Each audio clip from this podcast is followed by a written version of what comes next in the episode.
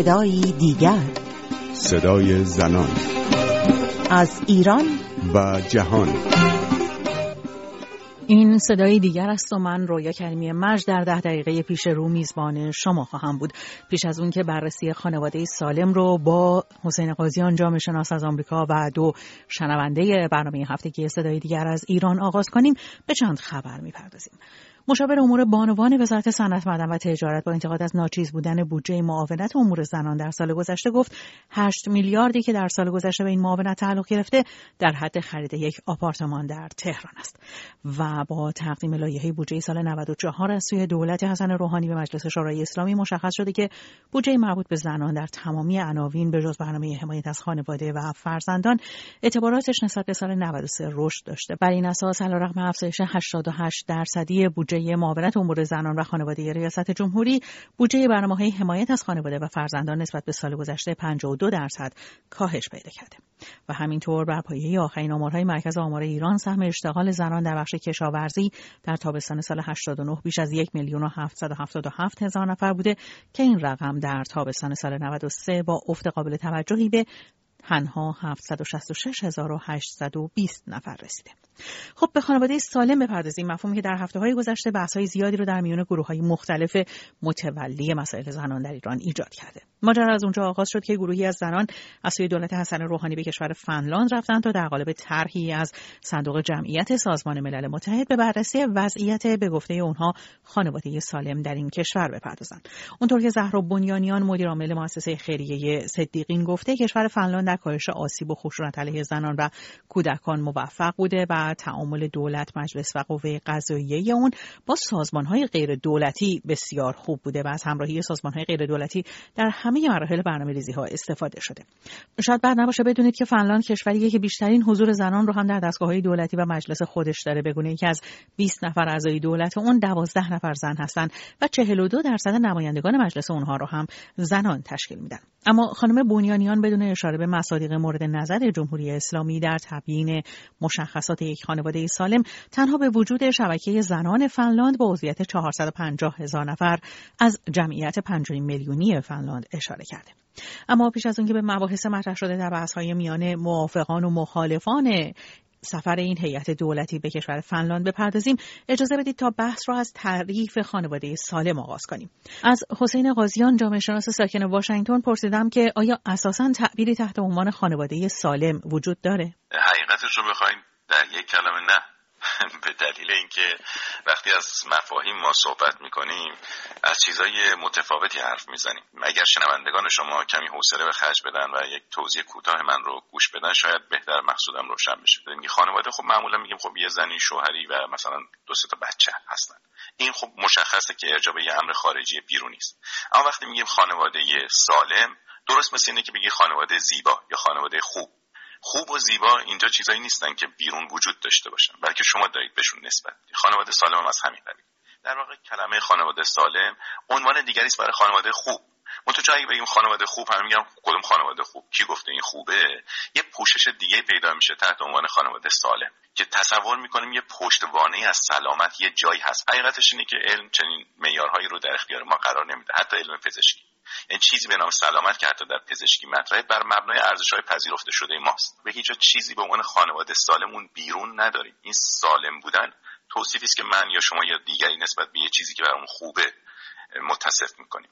این اتصاف یا نسبت دادن یک صفت به یک امر خارجی کاملا برمیگرده به ارزش های من یا شما یا دیگری. من چیزی رو خوب یا زیبا می‌دونم شما یه چیز دیگر رو خوب یا زیبا می‌دونید دیگری همینطور و الی آخر.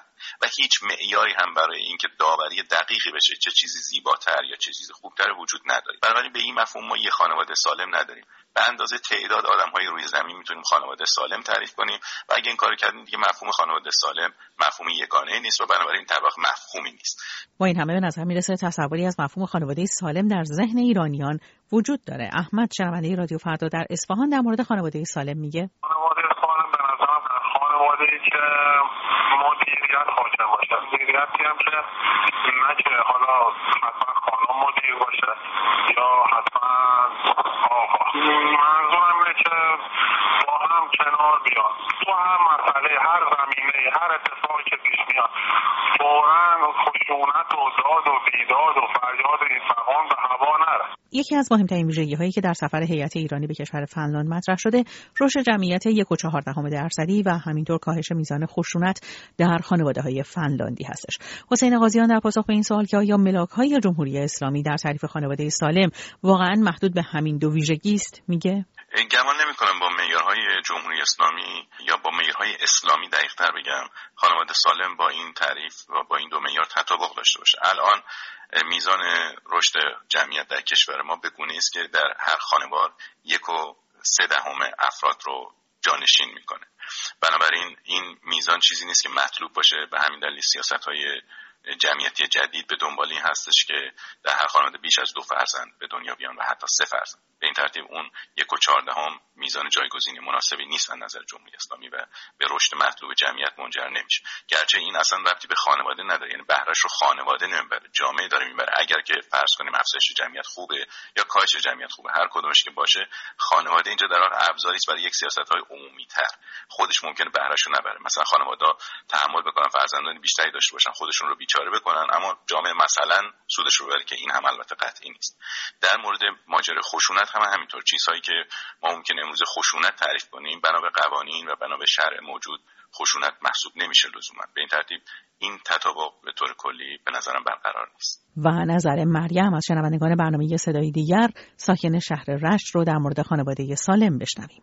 فکر می‌کنم سالم خانواده که اولا جایگاه دو طرف یعنی زن و شوهر توش مشخص باشه و به حقوق برابری داشته باشن توش و هر اتفاقی هر تصمیمی هر چیزی به نظر هر دو طرف باشه. چیزی که تو جامعه ایران خیلی کمه. اگر یه جایی زن حق صحبت کردن داره باز تصمیم نهایی بر من یا خیلی اتفاقات اینچنین جایگاهی که حرف زدن و دیالوگ توش داره خیلی اهمیت داره توی یه خانواده سالم. اگه خانواده ای بتونن با هم دیگه حرف بزنن چه زن و شوهر چه مادر و پدر با بچه هاشون چه بچه ها با هم دیگه مسلما هر چقدر اختلاف نظر وجود داشته باشه هر چقدر مشکل وجود داشته باشه خانواده حتما می‌تونه یه جوری اون مشکل رو حل کنه که کمتر ضربه زد بشه به خود خانواده یا خانواده.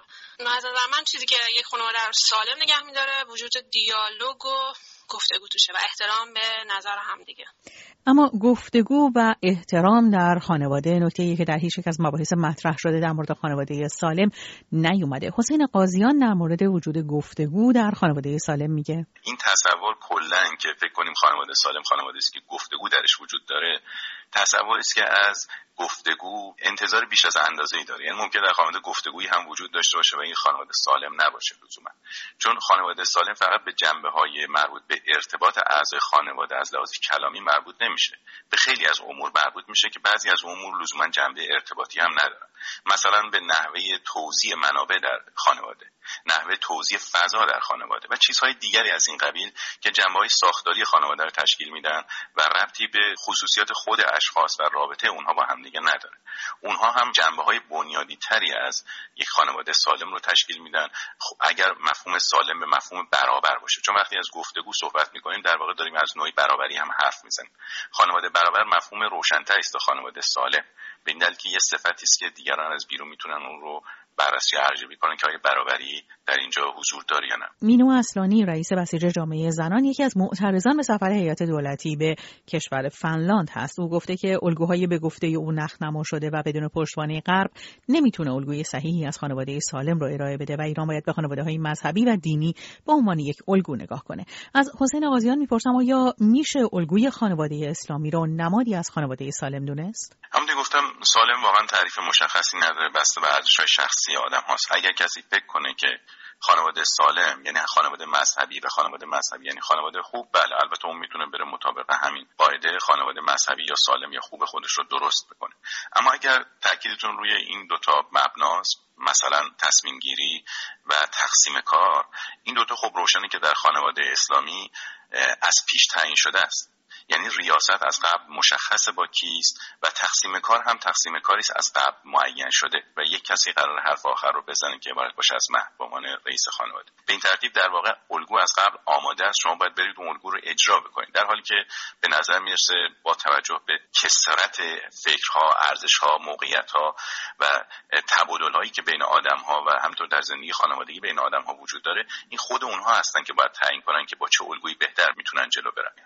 خب فرصت زیادی تا پایان برنامه نداریم. پیش از خدافزی به بخش کوتاهی از سخنان آقای احمد در مورد آموزش در مورد خانواده در مدارس ایران گوش کنیم. به گفته آقای احمد در مدرسه به او آموختن که زن ناقص العقله ما خودمون تو آموزش که تو مدارس داشتیم معلما به خصوص می‌گفتن زن عقلش ناقصه. این حرفا بوده. سر کلاس دبیرستان گفتن که فردا روزی اگر ازدواج کردی بدانید که زن عقلش ناقصه عقل چل تا زن جمع کنی میشه عقلی مرغ یعنی اینا از سطح شعورشون پای هست هفته آینده بحث خانواده برابر و خانواده سالم رو پی می‌گیریم. شما هم می‌تونید با ما تماس بگیرید و نظراتتون رو در این مورد با ما و دیگر شنوندگان رادیو فردا در میون بگذارید. شما تماس خودتون رو به این آدرس ایمیل کنید زن رادیو فردا با شما تماس خواهم گرفت و نظر شما رو در مورد خانواده سالم در ایران خواهم پرسید. تا هفته دیگر و صدای دیگر پاینده باشید و شادمان.